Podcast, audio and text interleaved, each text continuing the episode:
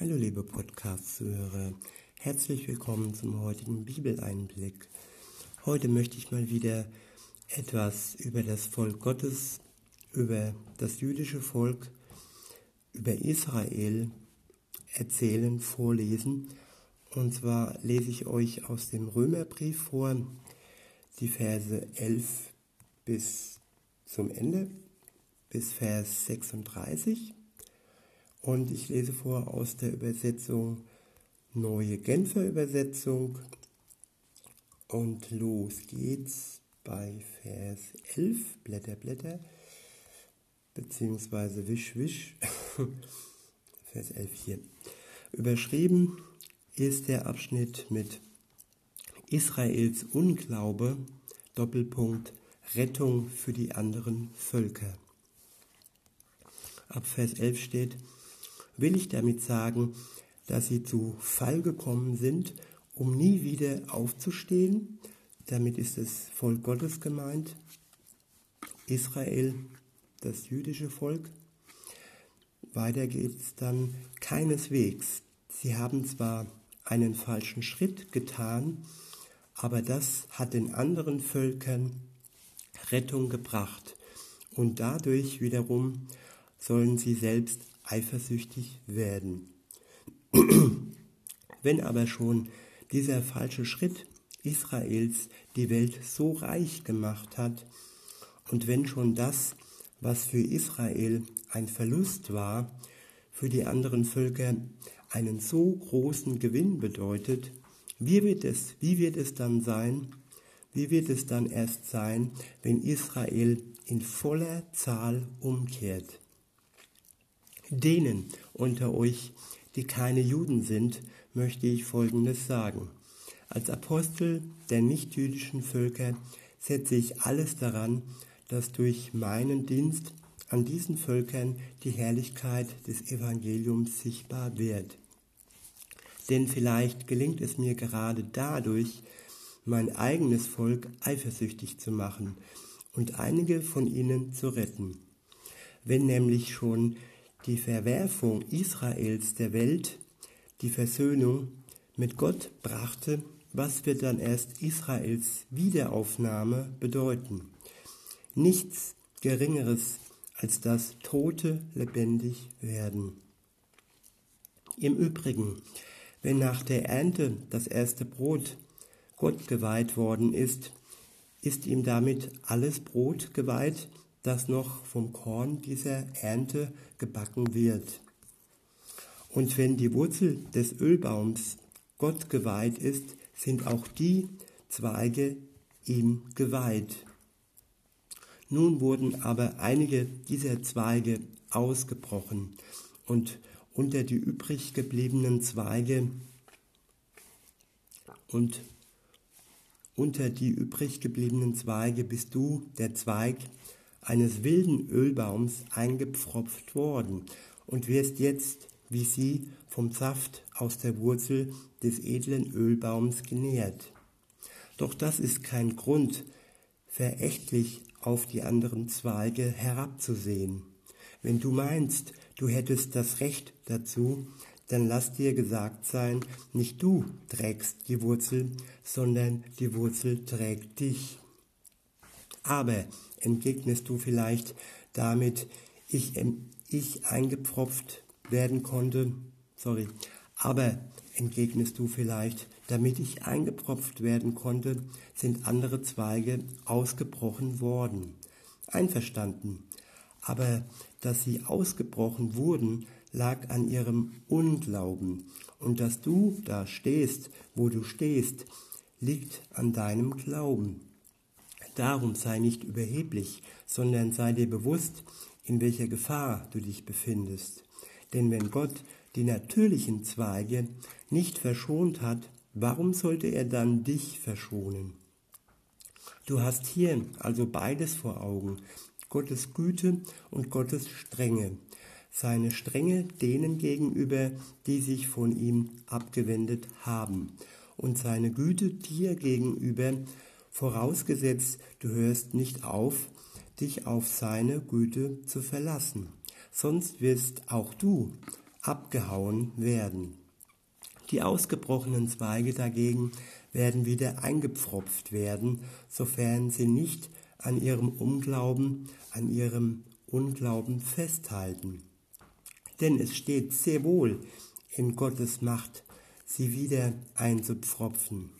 Wenn nämlich du aus dem wilden Ölbaum herausgeschnitten wurdest, zu dem du von Natur aus gehörtest, und auf den edlen Ölbaum aufgepfropft wurdest, aufgepfropft worden bist, mit dem du doch von Natur aus nichts gemein hattest, wie viel leichter wird es dann sein, die Zweige, die von Natur aus zum edlen Ölbaum gehören, wieder auf ihren eigenen Baum aufzupfropfen.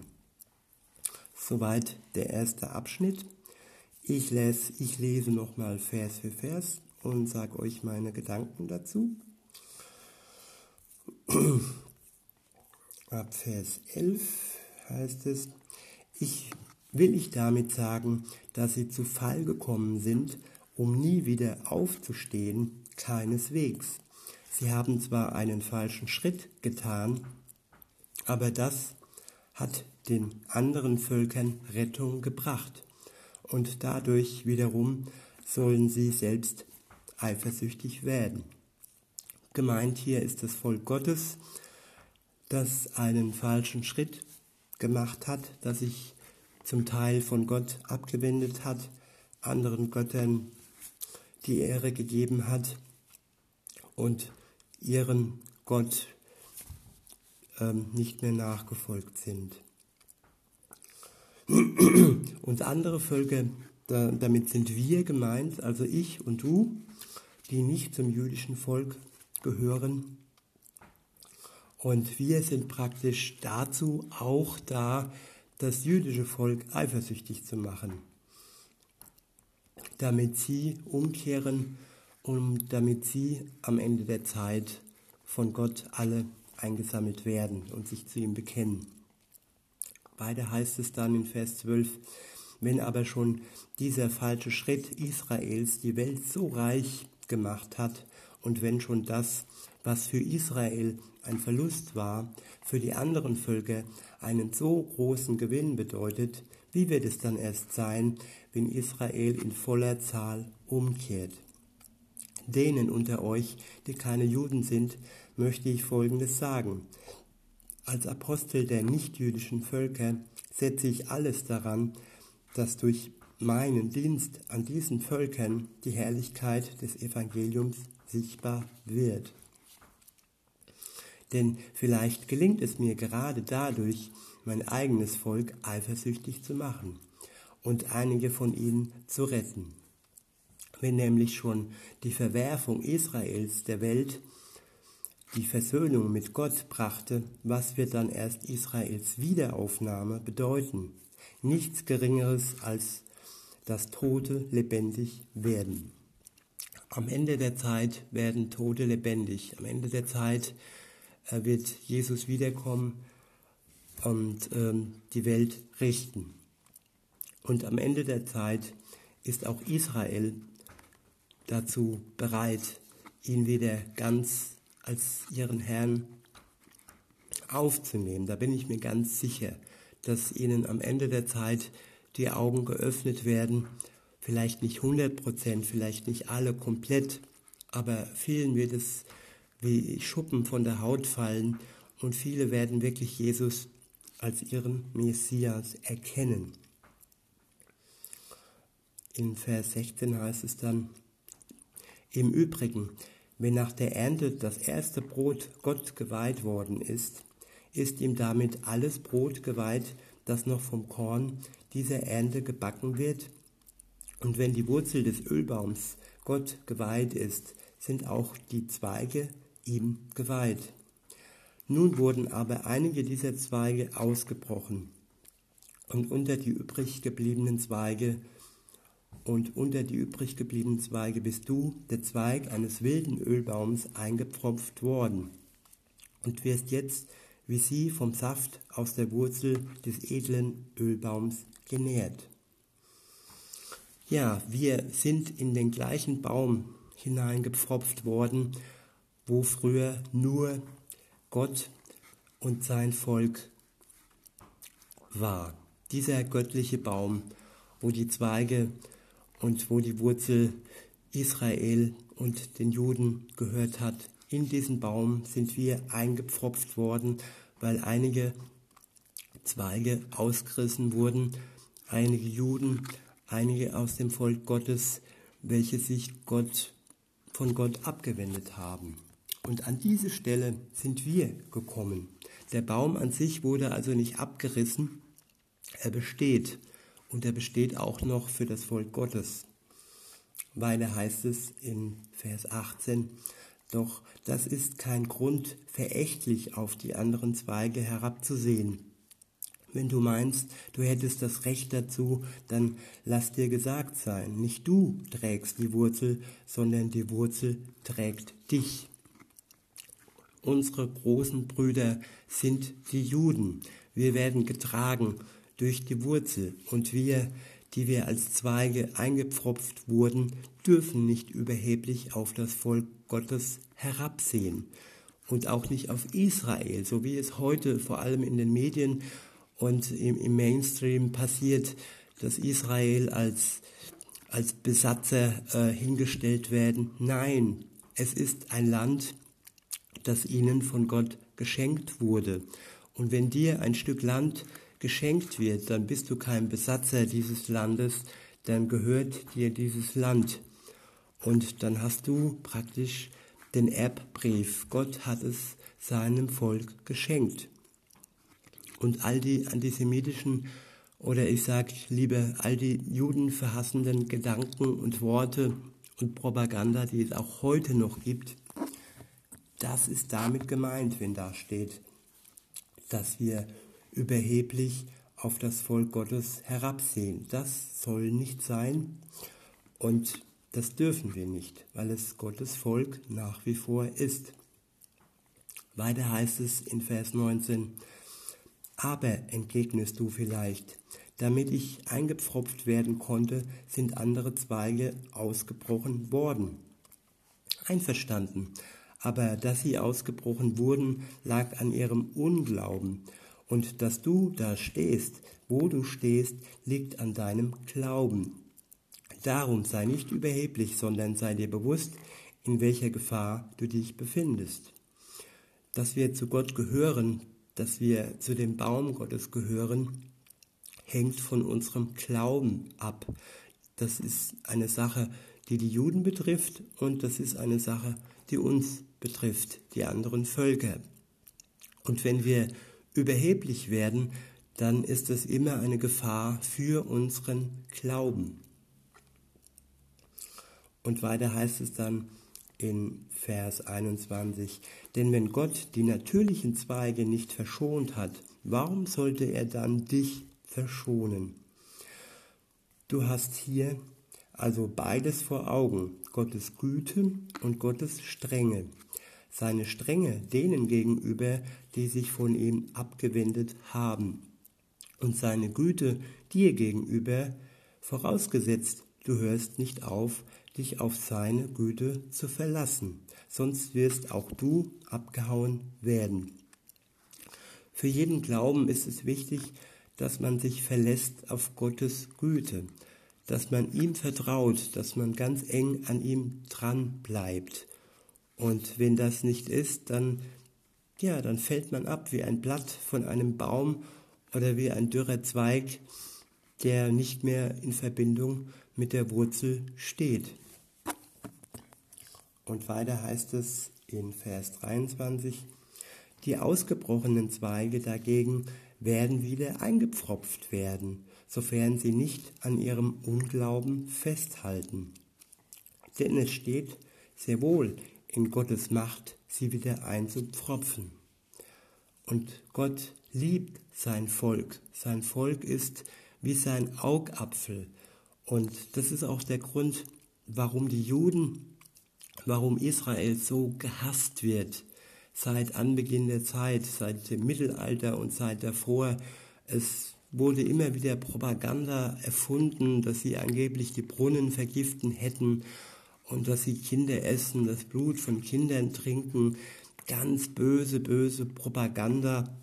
Und wenn man da in Köln unterwegs ist, da in dieser Klagemauer, dann sieht man noch ganz böse, böse äh, Bilder und Propagandazettel, wo das Volk Gottes immer wieder und wieder verunglimpft wird und Israel immer wieder in den Schmutz gezogen wird. Und das ist einfach der Neid der anderen, die nicht an Gott glauben. Aber wer sich zu ihm bekennt, der steht unter seinem Schutz. Und man kann auch umkehren. Und wenn das Volk Gottes dann umkehrt, dann wird Gott es wieder in den Baum einpfropfen, weil es in seiner Macht steht. Weiter geht's in Vers 24. Wenn nämlich du aus dem wilden Ölbaum herausgeschnitten wurdest, zu dem du von Natur aus gehörtest und auf den edlen Ölbaum aufgepropft worden bist, mit dem du doch von Natur aus nichts gemein hast, wie viel leichter wird es dann sein, die Zweige, die von Natur aus zum edlen Ölbaum gehören, wieder auf ihren eigenen Baum aufzupfropfen. Der nächste Vers ist überschrieben Ankündigung der Rettung ganz Israels. Ab Vers 25 heißt es dann, ich möchte euch, liebe Geschwister, über das Geheimnis der Absichten Gottes mit Israel nicht im Unklaren lassen, damit ihr nicht in vermeintlicher Klugheit aus der gegenwärtigen Verhärtung Israels falsche Schlüsse zieht. Es stimmt, dass ein Teil von Israel sich verhärtet hat, aber das wird nur so lange dauern, bis die volle Zahl von Menschen aus den anderen Völkern zum Glauben gekommen ist. Bis die anderen Zahl der Menschen aus den anderen Völkern zum Glauben gekommen ist. Und damit sind wir gemeint, die nicht jüdischen Völker, die von Gott noch nicht gehört haben und die noch nicht die Möglichkeit hatten, zu Gott umzukehren und eine Beziehung mit, ihnen, mit ihm zu beginnen. Und das hat seine Zeit. Und wenn diese Zeit vorüber ist, also wenn, wenn all die Menschen die Möglichkeit hatten, zu Gott umzukehren, dann wird Gott sein Volk zu sich ziehen. In Vers 26 heißt es dann, wenn diese Voraussetzung erfüllt ist, wird ganz Israel gerettet werden. Es heißt ja in der Schrift, aus Zion wird der Retter kommen, der die Nachkommen Jakobs von all ihrer Gottlosigkeit befreien wird. Denn das ist der Bund, den ich mit ihnen schließen werde, sagt der Herr. Ich werde ihnen die Last ihrer Sünden abnehmen. Ihre Einstellung zum Evangelium macht sie zu Feinden Gottes und das kommt euch zugute. Andererseits folgt aus der Wahl, die Gott getroffen hat, dass sie von ihm geliebt sind. Er hat ja ihre Stammväter erwählt. Und wenn Gott in seiner Gnade Gaben gibt oder jemand beruft, macht er das nicht rückgängig. Gott hat sich einmal zu seinem Volk bekannt. Er hat es berufen und er will es und wird es nicht rückgängig machen. Weiter heißt es in Vers 30, in der Vergangenheit wart ihr es, die Gott nicht gehorcht hatten, und durch den Ungehorsam Israels ist es dazu gekommen, dass ihr jetzt sein Erbarmen erfahren habt. Umgekehrt sind sie es, die gegenwärtig Gott ungehorsam sind und dass ihr dadurch sein Erbarmen kennengelernt habt, soll dazu führen, dass schließlich auch sie sein Erbarmen erfahren. So hat Gott alle ohne Ausnahme zu Gefangenen ihres Ungehorsams werden lassen, weil er allen sein Erbarmen erweisen will. Er möchte der ganzen Welt sein Erbarmen erweisen. Aber sein Volk hat er nicht vergessen und es liegt ihm nach wie vor am Herzen und er wird immer mit, mit Nachsicht und Demut auf es herabsehen und irgendwann wird ihnen die Augen geöffnet und das freut mich und sie haben so viel gelitten. Schaut euch an den Zweiten Weltkrieg, was, was Hitler mit ihnen vorhatte. Schaut euch heute den Iran an, was er möchte. Er möchte die Atombombe bauen und möchte Israel zerstören. Das, das ist heute. Da kann man nicht sagen, die Zeit ist vorbei, Hitler ist tot. Nein, heute gibt es den Iran und heute gibt es nach wie vor, wenn nicht sogar viel mehr Feinde wie damals. Aber trotzdem, Gott wird sein Volk schützen und er wird nicht zulassen, dass man es auslöscht. Weiter geht's in Vers 33. Dort steht, wie unerschöpflich ist Gottes Reichtum, wie tief ist seine Weisheit, wie unermesslich sein Wissen, wie unergründlich sind seine Entscheidungen, wie unerforschlich seine Wege. Hat jemals ein Mensch die Gedanken des Herrn ergründet? Ist je einer sein Berater gewesen? Wer hat Gott jemals etwas gegeben, so dass Gott es ihm zurückerstatten müsste? Gott ist es, von dem alles kommt, durch den alles besteht und in dem alles sein Ziel hat. Ihm gebührt die Ehre für immer und ewig. Amen. In diesem Sinne wünsche ich euch noch einen schönen Tag und sag bis denne.